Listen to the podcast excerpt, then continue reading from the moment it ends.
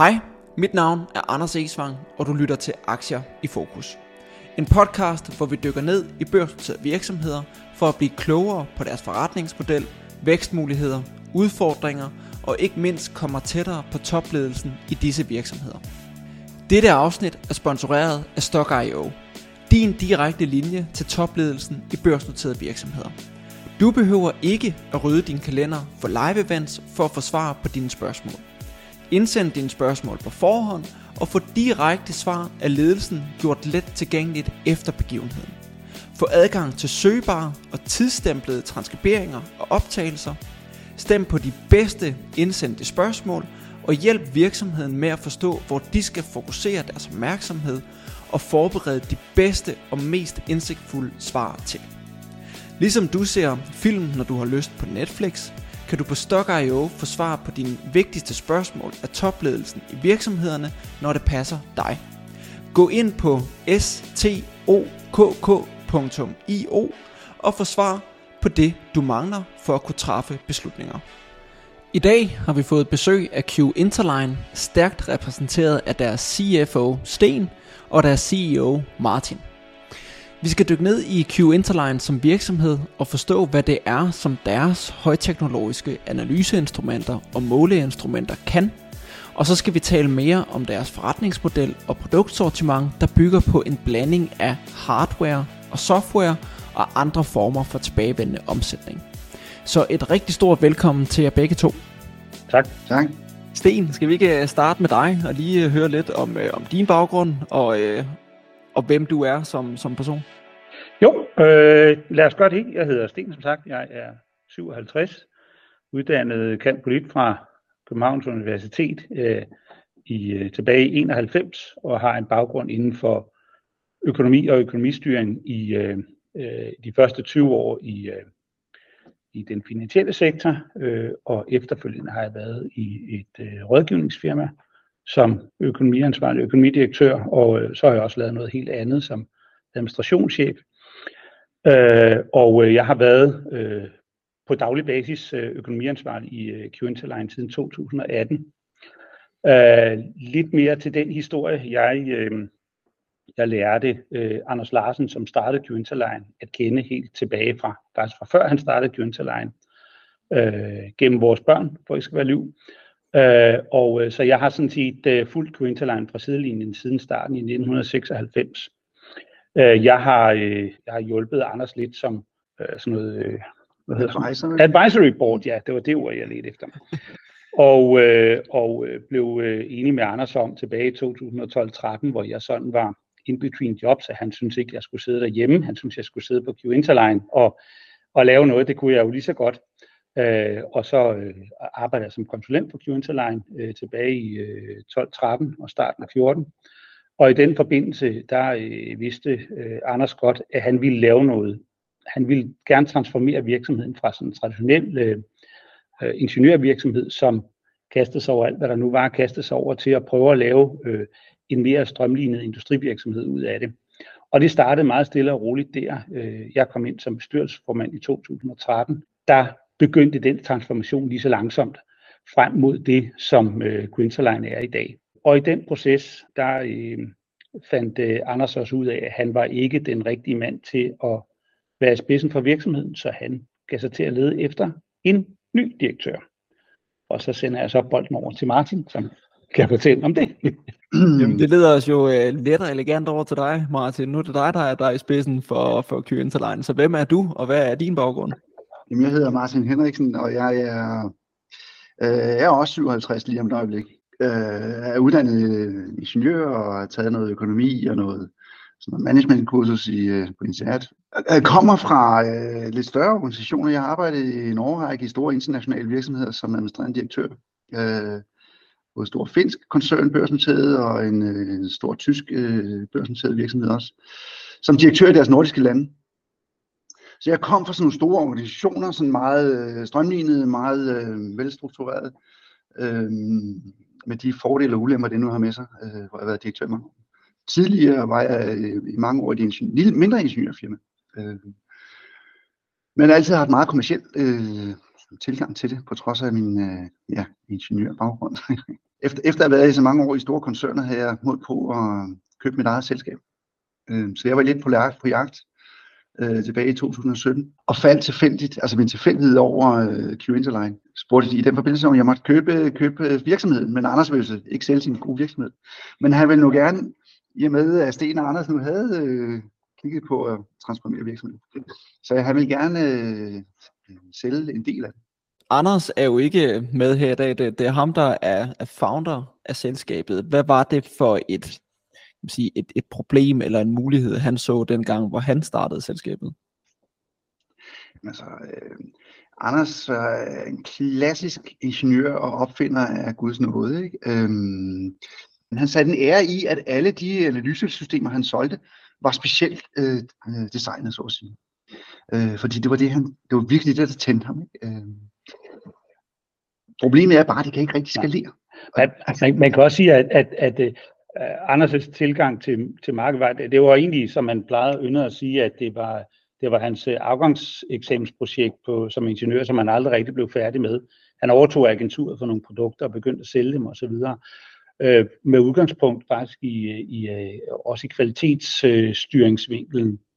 Øh, og, og, og, og fik meget hurtigt et ret godt netværk, og, og fik også meget hurtigt, altså kunder fandt ud af, at hvis man havde et problem, som andre ikke kunne løse, så kunne man gå til Anders Larsen, fordi han kunne garanteret opfinde et eller andet, som kunne hjælpe dem.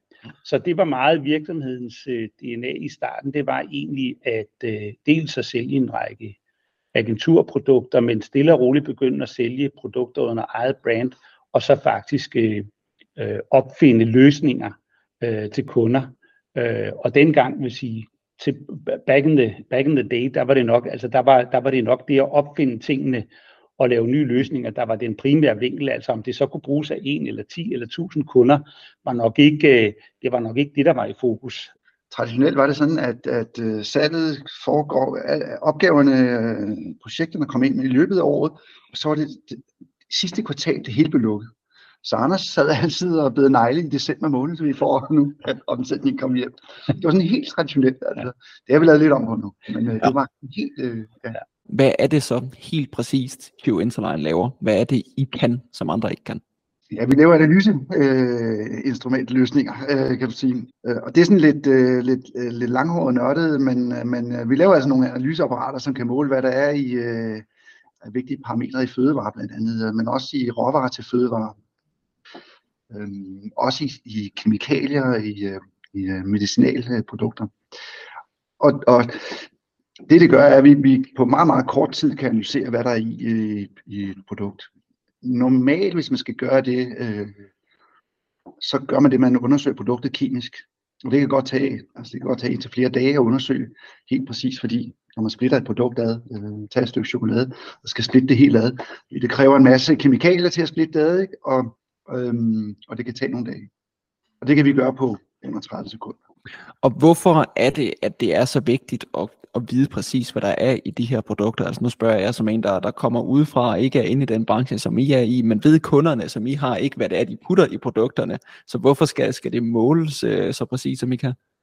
Jamen det, det svarer lidt til, når du skal bage en kage, så vil du også gerne sådan have øh, de ingredienser, der skal i, at du ved, der skal så så mange gram det og det. Øh, og det er lidt det samme. Så når man laver en ost, og du kan godt lide at spise den her gode ost, som du er vant til at spise, så næste gang du køber den ost, så ved du, at du køber den, fordi den smager rigtig godt. Og Så producenten vil gerne have, at, at den ost, han laver, smager af det samme, hver gang han laver.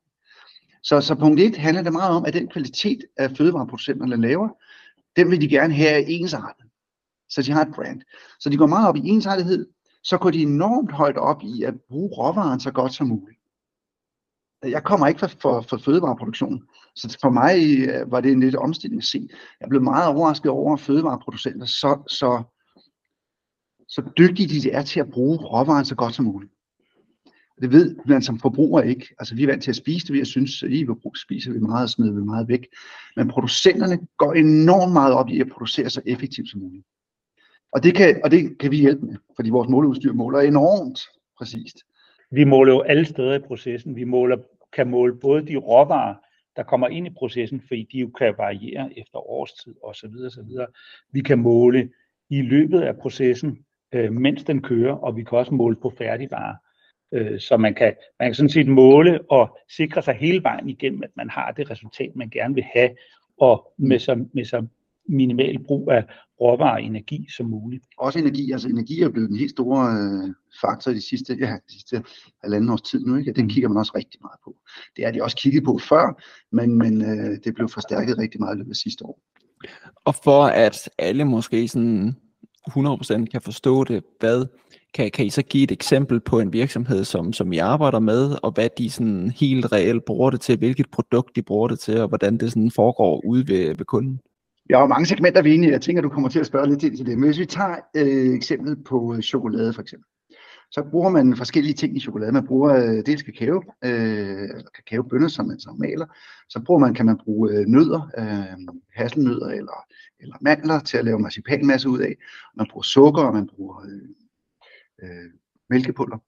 Og, og alt det blander man lige som når du bærer en kage. Og du vil gerne have din Ritter sportschokolade, den smager ens, hver gang du tager den røde. Den med mørk chokolade marcipan i. Ikke? Øhm, og det hjælper vi dem til. Så vi hjælper dels underleverandøren, der leverer marcipanen. Og han måler på de der sukkerarter, der er i marcipanen. Og nogle gange skal man tilsætte nogle bittermandler. Og nogle gange så køber de mandlerne i Kalifornien, og nogle gange køber de i Israel, hvor man laver mandler.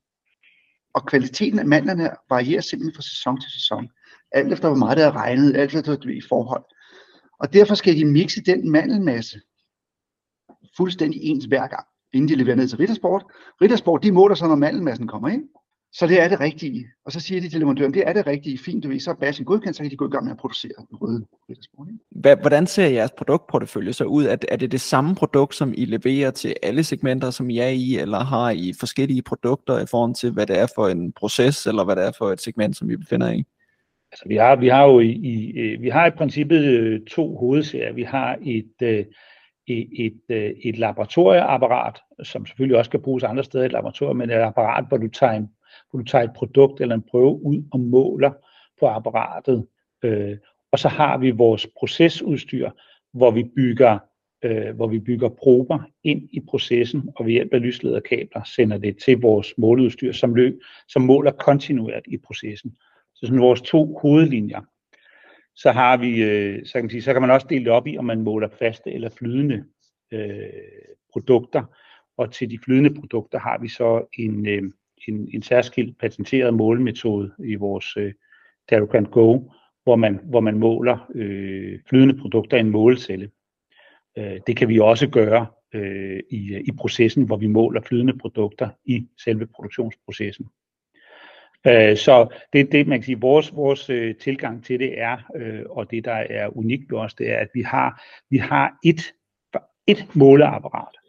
Til det måleapparat kan man, det bruger vi både i vores laboratorieudstyr og i vores procesudstyr. Så det samme måleapparat, det betyder også, at det man bruger af modeller kan gå igen og så videre. Så kan man så til det her måleapparat, kan man sætte forskellige typer tilbehør på, som kan måle som kan måle, afhængig af hvad det er for en prøve, man gerne vil måle, så præsenterer man prøven på forskellige måder for, for, for vores måleapparat i de her tilbehør. Det, det var det, som vores øh, founder Anders var, han, det var hans speciale, som man jo også underviste på inde på universitetet. Hvordan man måler øh, et givet produkt bedst muligt. Øh, og der er noget med statistik, der er noget med heterogenitet eller homogenitet, og hvordan, hvor meget prøve ser instrumentet og sådan noget. Ikke? Men vi har en motor, en grundmotor. Den motor bruger vi, altså det er sådan lidt langhåret, men, men vi har en motor, der ved hjælp af noget nærinfrarødt lys får nogle molekyler til at bevæge sig. Den motor er den samme, men så alt efter hvad for et produkt vi måler på, det er der, som, er, øh, som vi, øh, øh, som Anders øh, øh, fandt ud af, at lave øh, stor variation i, øh, i, i tilbehør til, hvordan vi præsenterer prøven.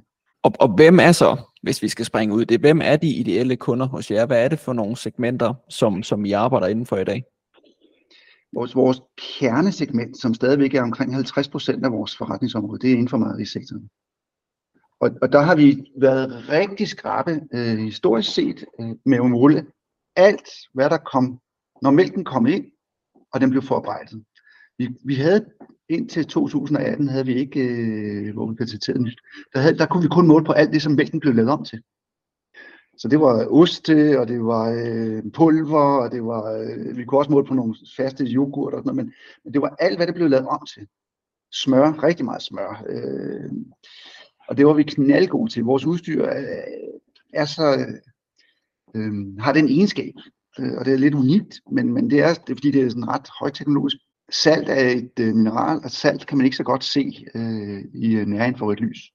Mineraler kan man ikke se, de bevæger sig ikke. Men hvis det er opløst i vand, så kan man, hvis man har et super nøjagtigt instrument, så kan man se det. Det er der ikke særlig mange, der kan. Der er faktisk kun meget, meget, meget få, der kan finde ud af det. Der er nogen, der hedder Bruker, og så er der nogen, der hedder Quintaline. fordi vi har nogenlunde samme teknologiplatform. Det kan vi se, så vi kan se salt, når der er salt i smør, og vi ser det rigtig præcist. Øh, ja. øh, og det fandt Anders ud af. Så alt, hvad der går ind i den ene ende af mariet, til alt, hvad der går ud i den anden ende. Så derfor er det, det er en stor del af vores, øh, vores øh, forretningsområde. Så det segment er kæmpestort. Øhm, det bliver ikke mindre efter plantebaseret, øh, det kan jeg fortælle om bagefter, men der kommer, der er nogle, der er nogle grene af det, som, øh, som udvikler sig øh, til vores fordel. Øh, et andet stort segment hos os er øh, landbrugssegmentet, altså agriculture. Og det handler om, øh, inden mælken bliver til mælk, så skal en ko have spist noget. Og der skal vokse noget af det, den skal spise. Så, så jorden kan vi undersøge. Øh, og det bliver mere og mere interessant, så man, så man ikke over øh, udnytter jorden. Og så det foder, som de får, det både det friske græs, men også det foder, der, der skal laves. Så det er også et stort segment for os. Øh, så ser vi meget ind i øh, fødevarer fødevare generelt og ingredients. De producenter, der er i Danmark, er meget, meget veludviklede, altså virkelig på et højt teknisk niveau. Øh, og det er rigtig fint, at vi så kommer herfra, fordi det kan vi komme ud i verden med. Vi ser også ind i øh, nogle nye markeder. Olivenolie blandt andet har vi startet op på i, øh, i år, men der kan også være altså, beverages nu, hvor vi kan øh, flydende. Øh, det har vi ikke rigtig set ind i før. Men der er nogle markeder, som åbner sig for os med vores øh, nu selvfølgelig, så har vi også øh, et ben ind i den kemiske sektor. Øh, der har vi solgt rigtig meget her i Norden. Altså, det har været det primære område. Og lige sådan øh, pharmaceuticals, øh, så healthcare, øh, har vi også i Norden. Det er meget enklere at sælge ind i, øh, i fødevaresektoren, end det er at sælge ind i øh, medicinalsektoren. Så når vi går ud i nye markeder, som vi er i gang med, så starter vi, øh, og vi starter i mejerisektoren, fordi der er vi, øh, der kan vi alt, fra der kommer ind til at gå ud. Ikke? Øh, og så kan vi se, så er der masser af afledte øh, øh, vertikaler, vi kan gå ud i nu. Ikke? Så har jeg ladt mig læse eller lytte mig frem til, at jeres produkter ikke kræver vedligeholdelse. Hvad, hvad betyder det for, for kunden og for, og for jer? Altså, for os er det jo lidt ærgerligt, fordi vi ikke øh, vi mangler noget serviceindtægt. Men øh, for kunden er det jo super fedt, øh, at vi kan sælge et udstyr op øh, på Barbados til en margarinfabrik, og de ikke behøver at være bange for, at det går i stykker.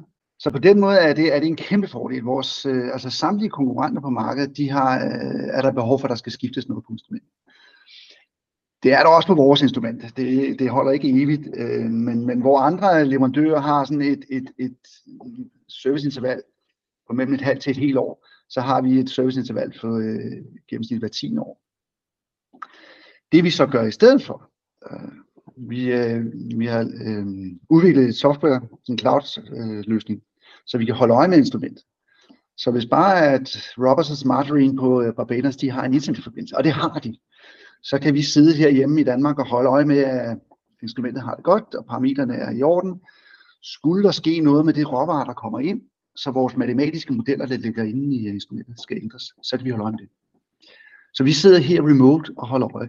Og det gør det lidt nemmere, øh, at vi, øh, når vi ruller ud i nye lande, at vi ikke skal have en helt serviceorganisation med ud. Øh, så det gør det enormt, altså det gør det enormt smidigt at rulle ud. Det betyder meget for mange af de der remote locations, så nu siger vi, altså Barbados er jo relativt eksotisk, men, øh, men der Nå. kan altså også være, altså i Norge for eksempel, bare for at tage et eksempel, der kan mm. altså være nogle ret, ret øh, afsides øh, lokationer i de lande, hvor man traditionelt også har mindre mejerier for eksempel på, USA, på steder. Ja, ud til Midtvest ja. i USA, ja. altså der er sgu langt imellem tingene derovre, øh, så det kigger de på. Altså, ja, det, så vores kunder synes jo også, at, at, at, at det er et godt argument, at man ikke sådan er afhængig af, at, øh, at man skal have serviceteknikere frem. Ja. Og når I så mangler, kan man sige, indtægten fra serviceteknikerne, skal kunden så betale for adgang til den her softwareløsning, som I så leverer, eller er det noget, der er med produktet? Nej, det tager vi en lille skilling for. det er jo lidt ekspertise, vi så sidder inde med. Vi holder øje med udstyret, og vi holder også øje med altså, butikken. Ikke? Så vi har vores application specialist, og de er jo sådan nogle højtuddannede nørder, fra, øh, fra Københavns Universitet og andre universiteter rundt om det, det, det, der jo også ligger i det, det er ligesom, ligesom alle mulige andre former for, for komplekse instrumenter og udstyr, så kræver det et vis øh, vidensniveau. Øh, og og altså, man siger, det er jo nemt nok at tage en prøve med vores instrument, men at holde øje med, at modellerne stadigvæk kører osv., kræver et vist vidensniveau. Og det er jo noget, som bliver vigtigere og vigtigere, fordi alle har jo det her en udfordring med, kan man skaffe den kvalificerede arbejdskraft osv. Og, mm. og det med, at man siger, det kan vi faktisk øh, købe os hjælp til, at vi hjælper dem med. Så ikke, at de selv skal prøve at se, om de kan finde en medarbejder, og sørge for, at den medarbejder øvrigt ikke er syg, og ikke har ferie, ikke har barsel og alt muligt andet, fordi så kan de ikke bruge instrumentet. Så, så det, er, det, det, er, øh, det, det er en god salgsparameter, især, øh, altså, mm. især i, også i, ja, både større og mindre, men selvfølgelig i, i særdeleshed i mindre organisationer, hvor det er svært at, at dække, altså simpelthen svært at bemande med de her specialistfunktioner. Ja. Til de større organisationer, der tilbyder vi uh, en anden softwareløsning, fordi de større organisationer øh, kan selv håndtere øh, datamodelleringen. Og de har øh, centralt folk, der kan det der, så kan de sidde og overvåge alle deres øh, produktionssites og se, du ved, kører instrumenterne rigtigt, skal de lige lave en valideringsprøve af det. Øh, det er sådan, i forhold til vores konkurrenter, øh, der er vi meget transparent med de, de data og spektre, som vores udstyr tager, fordi vores udstyr tager et billede, kan du sige, eller et spektrum. Det har kunden selv tilgang til. Så hvis kunden har evner til at selv at datamodellere, så kan de gøre det. Øh, og det, det er lidt unikt hos os, øh, vores konkurrenter tilbyder ikke det. Der øh, gemmer de, øh, de ting for sig selv. Så kunden er i virkeligheden øh, afskåret fra selv at kan datamodellere. Okay. Og det, det er, ja, der er der nogle kunder, der er smadret irriteret over, og, og synes, at den løsning, vi kommer med, er rigtig fin, indtil de finder ud af, at det der med at selv at datamodellere, det er lidt langhåret, og, og du, folk skifter rundt i organisationer og sådan noget, så, så, så til sidst ender med, at de livnbeder også om at gøre det. Men de har mulighed for det. Og alene det, at de har den frihed, øh, gør også interessant i forhold til vores kunder. Så når I sælger et, øh, et produkt ind til kunderne, hvad, hvad er en kunde så sådan typisk værd for jer? Kan, kan man sige noget om det, eller skal man ned på, øh, kan man sige, instrumentniveau og sige, hvad, hvad et instrument sådan koster hos jer? Altså forretningsmodellen består i, at vi sælger instrumenter, så har vi noget eftermarked også, altså noget after sales, ikke, øh, som er recurring. Øhm, som det er i dag, så, så er cirka en tredjedel af vores salg, det er recurring. Øh, altså vores indtægter, ja. Altså, ja, øh, så der er instrumentsalget naturligvis, men på et, øh, et instrumentsalg er der altid noget recurring øh, altså der. Øh, og det er øh, overvågning, øh, datamodellering. Øh, vi kan også på vores mælkeanalysator, eller vores, ja, vores tilvæsker, der har vi sådan en engangsmålecelle, som, så hver gang man måler en prøve, så måler man det i en engangsmålecelle. Og den øh, er disposable, så den smider man ud og tager en ny. Øh, så der er noget øh, consumables der. Så det er sådan øh, vores øh, recurring sales, sige. Og det er cirka en tredjedel af vores forretning. Ja. Så hvis, hvis jeg som, som kunde, øh, potentiel kunde, skal købe et måleinstrument hos jer, hvad, hvad vil jeg så typisk skulle, skulle af med i den, uh, i den sammenhæng? varierer en lille smule af, hvad det er, du skal måle, så, altså hvad for et, et måletilbehør, men, men, men i, i, sådan i, i, uh, i rundetal ligger sådan et udstyr på omkring en lille halv million kroner for et laboratorieudstyr. Okay, og er det kun for selve måleinstrumentet, eller er det også med de, den løbende recurring del, som jeg også skal betale for service osv.? Det er en capex, så, så, så kapitalinvestment, det er altså øh, for cirka en halv million op efter. Øh, okay. Inline-udstyr, de koster noget mere. Øh, det er sådan noget for 100.000 euro op efter cirka. Okay. Og så, og så, kommer, så, så tegner vi så et abonnement, support eller kunden tegner et support abonnement med os i, øh, i forskellige varianter, alt efter hvor godt de selv kan finde ud af det. Øh, vi har ja, tre typer support abonnementer. En kunde hos jer, vil, vil de typisk kun skulle bruge et måleinstrument, eller vil de bruge mange måleinstrumenter til forskellige processer og forskellige produktionslinjer og afhænger meget af, hvor meget de producerer. Mm. Altså, øh, vi har, øh, vi har øh, som, som øh, noget meget unikt, kan vi tilbyde øh, til de små mejerier, øh, kan vi tilbyde, at de måler på vores udstyr øh, den mælk, der kommer ind, mælk og fløden, der kommer ind, og så kan de med samme udstyr, men bare bliver bytte måltilbehøret, også måle alt det, der kommer ud af det. Øh, jeg har en case i Frankrig nu, hvor Frankrig vil man gerne, øh, der tenderer man, at man gerne vil ud, længere ud og producere øh, så, så langt ud, hvor køerne i virkeligheden går og laver med af mælken. Øh, og der har vi altså øh, en, en case dernede, hvor de er i gang med at udruste mejerier direkte udlandbrug på husbønderne. Og der har vi en fordel med vores udstyr, at man kan sætte et udstyr op, men så bruge til to eller tre måltilbehør. Så man med en relativt begrænset investering øh, kan måle alt, hvad man laver på markedet. Det kan vores konkurrenter ikke. Der skal man mindst have to måleudstyr. Større mejerier har brug for både at måle på laboratorier og måle i processen også. Øh, og der foregår det som regel sådan. Øh, tendensen ændrer sig en lille smule her senere, men, men det foregår som regel sådan, at man starter med at have et laboratorieinstrument, så laver man al datatilpasningen, og så sætter man der øh, et, et måleinstrument op direkte ud i produktionen også. Øh, og så alt efter hvad de producerer. Hvis man laver ost, så kommer der også noget valle ud. Så vil man også gerne måle på den valle. Det koncentrerer, opkoncentrerer man, så laver man det om til pulver, fordi vi skal bruge det til at få stærke muskler i, i muskeldrik og sådan noget, ikke? proteindrik. Så måler man øh, dels på koncentrater, man måler også på det pulver, øh, som man måler sådan i flere steder i processen. Så der er mange steder i, i et mejeri, øh, man sætter i måleinstrumenter. Alle de her øh, consumables, som, som hvis jeg har købt måleinstrumenter hos jer, og så skal have de her ekstra ting oveni, er det, når jeg, når jeg har købt det en gang, fungerer det så bare, øh, kan man sige, hele tiden, eller er det noget, man sådan hele tiden skal, skal udskifte de her forskellige consumables til løbet af året? Ja, altså som sagt, øh, til de flydende prøver, der er for hver en, eneste analyse, du tager, så, så tager man det i en målcelle, og så øh, tager man en ny målcelle og tager den næste analyse. Så det er sådan, øh, ja, det, det er altså en engangs øh, målcelle. Det, det er det, der gør den lidt unik. Vores konkurrenter har en, en målcelle, der er fastmonteret, så der pumper man bare væsken igennem. Problemet med den teknik, de bruger, er, at den målcelle, den er så uhyggelig fin, så den slides op i løbet af mellem 4 til 8 måneder, 12 måneder og, øh, og man er nødt til at kompensere matematisk, fordi den, det slid, der er i perioden. Øh, så der er noget, øh, det, er det er meget mere komplekst. Ja. Så hvis man skal sætte det en lille smule på spidsen, kunne man så sammenligne det lidt med sådan en, uh, Nespresso eller printermodel, at når jeg har købt uh, måleudstyr hos jer, så skal jeg bagefter også købe de her Nespresso-kapsler eller printerpatroner for at blive ved med, at, at det fungerer. Ja, det, det, Sammenligningen er lidt derhen af. Vi har ikke så mange varianter ja. som Nespresso, men, ja, ja. men altså, det er du ret i. Det er du ret i. Når, altså, for hver måling, du tager, er du nødt til at have en målsætning. Ja. ja. Men, øh, men jeg vil sige nok prisforskellen, altså vi forærer ikke målestyrene væk, som man gør med printerne engang. det, det man sige. Så, så der, er lidt med, der er lidt med prisforskel. Men, men Målcellen er heller ikke så dyr som en kaffe. Nej.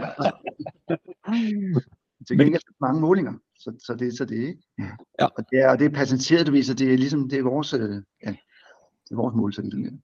Og hvis jeg har købt måleinstrumentet hos jer, kan jeg så, skal jeg så købe de her consumables hos jer også, så det passer til, eller kan jeg finde det andre steder i markedet? Nej, det kan du simpelthen ikke. Men det du præsenterer prøven i, øh, kan jo godt påvirke målingerne, så, så man kan sige, men det er jo også en garanti for, at når du køber det gennem os, så øh, får du de rigtige målinger. Det er, også, det er også en rigtig væsentlig pointe. Så selv, selvom nogle af kunderne måske øh, øh, kunne, kunne overveje, man har hørt om, at kinesere nogle gange kunne bryde patenter, ja, ja. og det har vi ikke muskler til at mitigere, hvis det var det, det handlede om. ikke. Men øh, der, er noget, der er noget teknologi i den, også den målsæt. Ved, ved, jeres, øh, ved jeres IPO, der havde I sådan ret stor fokus på øh, vækst internationalt, og dermed sådan ekspansion til, til andre lande. Hvordan går det med, med den udvikling i dag, og sådan, hvilke lande befinder I jer i nu? Vores salg er sådan ret komplekst salg, fordi det er, ja, fordi det er komplekst udstyr. Og derfor har vi godt været klar over, at hvis vi skulle øh, vokse, så var det øh, primært, hvad vi selv gjorde det. Vi, vil se det. vi har bare meget større øh, hit rate eller succesrate, når vi selv gør det. Og vi, og vores øh, plan øh, har været og er stadigvæk, at vi skal udvikle os med egne datterselskaber. Vi havde et datterselskab i Tyskland, hvor vi har en masse learnings fra. Og øh, vi har nu øh, rullet dataselskab ud i Frankrig. Øh, det gjorde vi sidste år. Planen var også faktisk følge i vi skulle have rullet ud i øh, USA sidste år. Men på grund af øh, ja, øh, uforudsete øh, vilkår øh, i forbindelse med krigen i Ukraine og øh, hele den der energikris, der var, øh, øh, som påvirkede fødevareproducenterne enormt meget, øh, så valgte vi øh, i bestyrelsen sidste år at sige, at vi udskyder USA. Øh, til at forberede det til i år i stedet for. Så vi, der er vi kommet lidt senere i gang, må vi erkende. Øhm, men, men vi vil ikke indgå den risiko at tage den risiko sidste år. Planen er, at vi skal øh, rulle øh, et land mere i Europa ud i, øh, i 2025. Og det er vi i gang med at se på. Øh, og vi har fire lande i kikkerten, som vi ser på i Europa. Øh, det er Polen, og det er Spanien, det er Italien og England. Det er de fire lande, vi kigger på. Og hvad er det, der er sådan, uh, interessant for jer i de her forskellige fire lande? Hvad, hvad er det, der afgør, hvilke lande I vælger at gå ind i?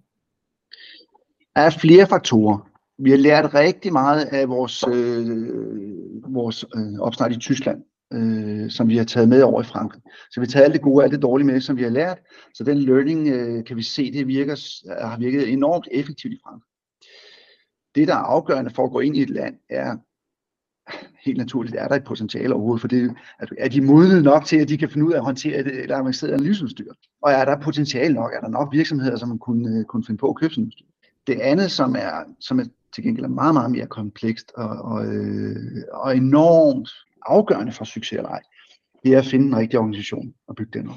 Og det har vi lært i Tyskland, og det har vi i særdeleshed set, øh, da vi rullede det ud i Frankrig, hvor effektivt øh, det kan gøres, hvis det gøres ordentligt.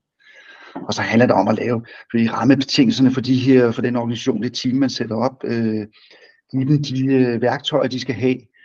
Øh, så det er noget af det, vi har set, når vi ruller ud. Ikke? Øh, og hvor lang tid er sådan en, en opstartsfase, når, når I går ind i et nyt, et nyt land, til det sådan rent faktisk øh, kan man sige, begynder at generere nogle salg og så videre, hvor lang tid tager den proces? Fordi når det er komplekst udstyr, jamen, så tager en salgsproces jo ofte også længere tid. Så hvor lang tid er, er lang tid værd? Og havde, du, havde du spurgt os for, for et år siden, så havde vi nok sagt, at det tager i hvert fald et par år.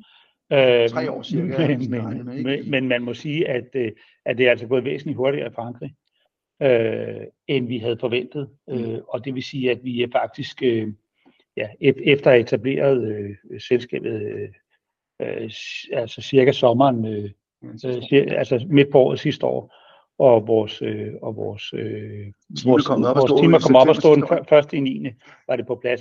Der er de faktisk øh, gået stort set i break-even i, øh, i første halvår 23, hvilket er er, i, er, er det er kommet bag på os. Det, ja, det, det, så så derfor, derfor har vi selvfølgelig også kigget rigtig, rigtig, rigtig meget på, hvad er det, øh, vi, vi ved jo godt, hvad vi har lavet om i forhold til, hvad vi har gjort tidligere og så videre, men, men selvfølgelig øh, kigger vi rigtig meget på de key learnings, øh, som er i, i, øh, i den franske opstart der. Mm.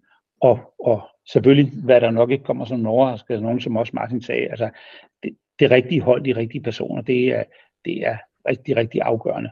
Og hellere vente på at få de rigtige personer ombord, fordi altså, der, der er ikke nogen kunst i at brænde en masse penge af på, på markedsføring og på at have folk, øh, have folk ansat. Det, det, det, det, det, det, det er der altså ikke nogen ben i. Men, men vi, vil jo, vi vil jo meget gerne se øh, og prøve at gøre kunststykket efter, som det lykkes i Frankrig. Og nu kan man vel også godt sige, uden at, at fornærme nogen, at de forventninger, der var under IPO til, til sådan væksten de næste år efter, er ikke sådan 100% gået, som man dengang forventede.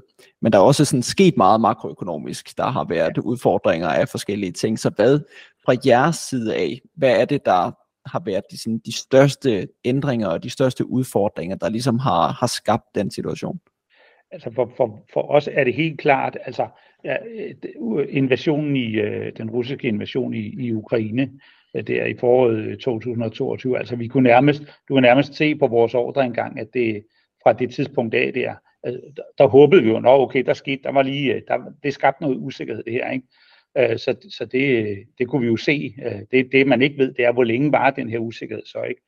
Men det der sker, der er to ting, der er usikkerhed. Det er altså aldrig godt for capex investeringer. Fordi hvad kan en virksomhed øh, stoppe fra den ene dag til den anden? Ja, det er for eksempel investeringer. Så er det energipriser, fordi som Martin også sagde, mange af vores kunder er, er rigtig energitunge. Øh, så usikkerheden og energiprisernes himmelflugt øh, gjorde, øh, gjorde et enormt øh, afbræk på de markeder, hvor, hvor vi skulle have vokset, altså primært Tyskland, hvor Tyskland, Tyskland fik et kæmpe chok i foråret 22, og, og som vi har snakket om øh, mange gange, altså et chok, som man slet ikke kan, det var slet, slet ikke på samme niveau i Danmark. Uh, Tyskland var meget, meget mere afhængig af russisk gas, end vi nogensinde har været i Danmark. Uh, og som vi snakkede om uh, sidste år, uh, hvor vi begge to var i Tyskland der uh, tidligt på sommeren, ikke, hvor man snakkede om vinterforanstaltninger og lukke 25 procent af industrivirksomhederne på grund af energimangel, lave offentlige, lave, lave, lave offentlige øh, steder, hvor man kunne komme og få varme og sådan noget. Altså, det var jo på et niveau, som man slet ikke kan forestille sig i Danmark, og det gik helt i stå det tyske marked. Og det var, det var det, som vi havde forventet skulle bære vores vækst i 2023, Og vi startede også, eller, øh, eller i 2022, og vi startede også som lyn og torden, og så gik det helt i stå. Så øh, usikkerhed og energipriser, det er en rigtig giftig øh, cocktail. Og heldigvis ser det jo øh, Men som en af vores, øh, vores dygtige salgsdirektør i North America siger, godt vi kommer til at fryse lidt, men vi kommer ikke til at sulte. Og det er han fuldstændig ret i, ikke? Altså, så derfor øh, har vi, har vi øh, pacet taget op igen i, øh, i 2023. Så de projekter og de investeringer, som, øh, som har øh, trukket ud sidste år, mange af dem begynder vi at lande nu. Øh, og dem vi ikke har landet nu, de projekter ser ud som om, de, de, øh, de, de skal nok trille ind. Øh, så på den måde er vi jo en bundhammerende solid øh, branche, kan du godt sige. Øh, og ikke alene øh, skal vi alle sammen have mere mad, og vi vil også gerne have bedre kvalitet af maden, og sikre, at det er det rigtige, vi spiser, så der ikke er kommet forkert i. Øh, det vi også oplever er, at vores kunder gerne vil måle flere og flere steder. Så, så der er et større behov for øh, måleudstyr, end hvad vi har set før. Det vil følge de analyser, som, som øh, offentlige, øh, ser det ud som om, at øh, den gennemsnitlige årlige vækst på sådan noget Advanced Analytics, øh, det er 20% om året i næste frem til 2027. Så ja, vi kom, øh, vi kom, øh, vi er ikke, vi er ikke, vi er ikke nået det, vi skulle følge IPO. Men vi har stadig samme forventninger, hvis du kigger to år frem. Og hvis, hvis vi så kigger sådan lidt på øh, konkurrencesituationen i markedet, I er jo, øh, hvis man kan kalde det det, en af de sådan, nyere spillere i markedet, selvom I stadigvæk har 25 år på banen. Så hvordan er sådan konkurrencesituationen i det marked, som I befinder jer i? Konkurrencesituationen er, er præget af få konkurrenter, men store konkurrenter. Der er selvfølgelig teknologiforskelle, og, og i og med, at vi, øh, vi bygger meget på at samle nogle spektre eller nogle data op, jamen så, og, det, og de er knyttet op mod den måleplatform, man nu bruger, altså instrumentplatform, man bruger, så er der et meget høj entry barriers. Man kommer ikke bare ind, fordi hvis man skal ind og lave noget nyt, for eksempel plantebaseret, så skal man samle en masse data på plantebaseret, og det er, der er stor variation i det. Så man skal samle en masse data ind. Og øh, jamen, de spillere, der, der er store, de har været på markedet i mange år, øh, og er internationale koncerner, øh, med de plusser og de minuser, det nu har. Det kan sådan, øh, der er aldrig nogen, der bliver fyret for at købe et IBM-udstyr i sin side. Øh, og, det, og det er også noget af det, vi møder, når vi kommer ud i markedet. De kender ikke Q-Interline. Øhm, så vores metodik er, at vi skal, vi skal sælge ind med, at de prøver vores udstyr. De kan godt, vores unique selling point skal de godt købe. De kan godt finde ud af det der med, at ikke noget service.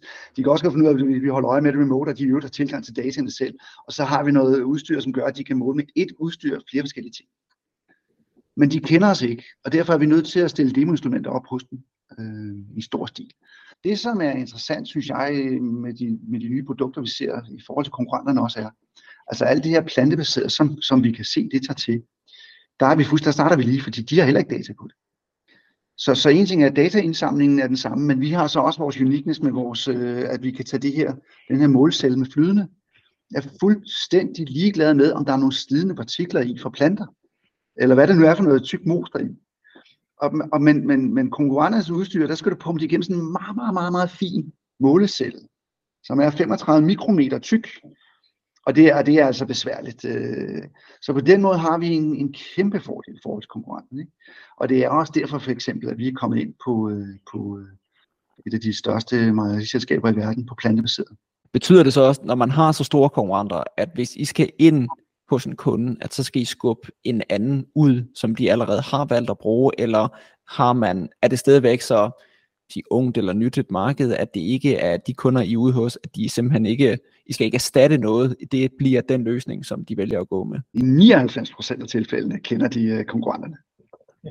Der er nogle store, nogle som er enormt dominerende og super dygtige i øvrigt, øh, men som har været på markedet i mange år med samme teknologi.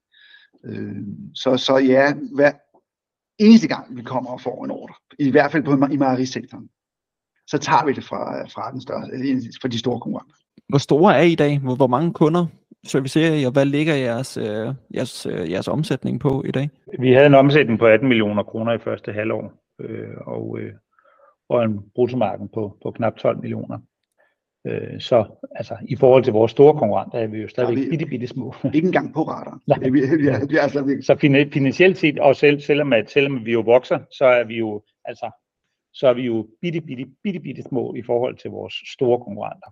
Og hvad, hvad hvis vi så bevæger os øh, en tak længere ned på, øh, på listen? Hvad ligger der så på, på bundlinjen, når halvåret ligesom er, er afsluttet?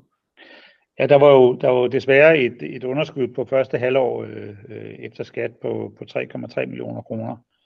Og vores forventninger er øh, til, til anden halvår, at vi, at vi har en, øh, en positiv drift øh, og positiv EBITDA i anden halvår. Og vi forventer i øvrigt også, når vi nu øh, snakker om det, at, øh, at vi har øh, så positivt bidrag fra, fra driften på, øh, på likviditeten, og vi forventer også øh, positivt bidrag på arbejdskapitalen, primært gennem nedbringelse af vores, vores lager. Øh, det er jo sådan, at vi har, øh, øh, man sige, vi køber vores, vores primære leverandør er, er jo af vores måleinstrumenter, og vi har en fast øh, indkøbsaftale med dem, øh, som giver en fast leveranceplan. Øh, og det havde vi også i 2022, da, da verden gik helt amok og jeg sige, på sådan, altså door-to-door sales hos, for eksempel hos nogle af vores leverandører, på, på nogle få uger gik de fra syv uger til syv måneder leveringstiderne. Altså, vi taler om, det gik crazy stærkt med, at leveringstiderne gik helt amok. Og det har vi jo så kunnet manøvrere igennem, fordi vi faktisk har de her faste aftaler. Det betyder så til gengæld også, at vi i perioder, hvor, øh, hvor salget så ikke følger det, som vi havde planlagt, så har vi jo noget lageropbygning. Og det kan man jo også se af vores regnskab sidste år. Så vi havde et, et, et usædvanligt, vi havde, vil jeg nok sige, usædvanligt højt lager sidste år. Ikke? Til det hører så også lige til historien, at vi uh, vist havde bygget en, en flåde af demoinstrumenter. Ja, ja, det, ja. Så vi har placeret en flåde instrumenter i Tyskland og Frankrig og i USA og hos distributører rundt omkring. Så, og, men det var et bevidst valg, vi gjorde, øh, som vi også nævnte i pionen, at nogle af pengene skulle gå til. Fordi det simpelthen er den måde, vi sælger på. Vores guidance for øh, resultatet i år er, at vi lander mellem 38 og 43 millioner i omsætning. Og vi laver positivt øh, driftresultat øh, i andet halvår. Så vi ligger, vores guidance på EBIT ligger på øh, mellem 0 og minus 3,5. Det betyder jo også, at andet halvår, både omsætningsmæssigt og omkostningsmæssigt, bliver, bliver bedre end første halvår. Er det, er det en typisk udvikling hos jer, at andet halvår er bedre end første halvår, eller er der ikke noget sådan sæson i jeres forretning på den måde? Det er typisk anden halvår altid bedre. Så hvis jeg historisk går tilbage og ser det, jamen, så er det altid sådan mellem, du siger mellem 13 og 60 procent bedre, eller 65, det er sådan noget i den stil. Så anden halvår er altid bedre. Og det hænger sammen med, at der er nogle budgetter, som bliver frigivet i løbet af første halvår, inden de får bestilt, og inden de får leveret, så går det ind i anden halvår. Øh, og det er sådan helt, det er sådan en, en, en cyklus, der er hos vores kunder. Hvis vi så ser sådan lidt længere frem, nu har jeg jo givet, hvad, hvad sådan guidance ligger på i år, og det er ikke sikkert, det er noget, I har guidet med længere frem, men har I sådan en, en længere sigtet plan, hvis vi kigger 3-5 år frem, eller en 2025 plan, som I har øh, givet udtryk for, eller på anden måde sådan kan åbne lidt sløret for, hvad det er, der sådan er, er, er målsætningerne de næste par år fremad? Vi har ikke, vi har ikke nogen finansiel guidance, som rækker ud over øh, 2023. Altså vores strategiske målsætning er stadigvæk den, som den er i virksomhedsbeskrivelsen. Altså, som mm. Martin også var inde på, at vi, vi, vi ser det, det, altså det længere perspektiv for udviklingen af vores forretning, at vi, at vi bliver øh, repræsenteret øh, på, på de vigtige hovedmarkeder med, øh, med egne selskaber, som altså den proces, vi allerede er i gang med. Og det er også en proces, som vi ser, øh, som vi ser fortsætter. Mm det er et komplekst salg det her. Og vi kan bare se, at vi har, vi har, øh, det kan skalere det her, og, og med det, som vi har lært fra Tyskland og, og nu i Frankrig, øh, jamen hvis du ser 10 år ude i fremtiden, så, så øh, selvfølgelig afhængig af de finansielle muskler, vi har, fordi vi forventer egentlig, at vi kan rulle det ud med egne midler, men det kan godt være, at der er nogen, der kommer og siger til os, at venner, det kan I altså gøre hurtigere men det bliver noget i retning af, at vi kommer til at være datterselskaber i flere lande øh, på flere markeder. Måske endda i flere vertikaler også, altså, fordi vi kan se, at øh, noget af det, vi har lært i Frankrig er også, hvor vi har været meget sådan øh, strikte, øh, da vi gik ind i Tyskland med hvilken segmenter vi gik til. Vores hold i Frankrig kommer med nogle, nogle, noget viden øh, og erfaring fra andre segmenter. Og det har vi lavet dem, øh, altså det har vi lavet meget arbejde videre med, med øh, og det kan vi se, det kan vi altså også. Så, så det er noget af det, vi også har lært i Frankrig. Øh, så, så, så øh, hvis du ser sådan, altså 5-10 år i fremtiden, så, bliver det, så, så er tanken, altså vores ambition er at have flere datterselskaber.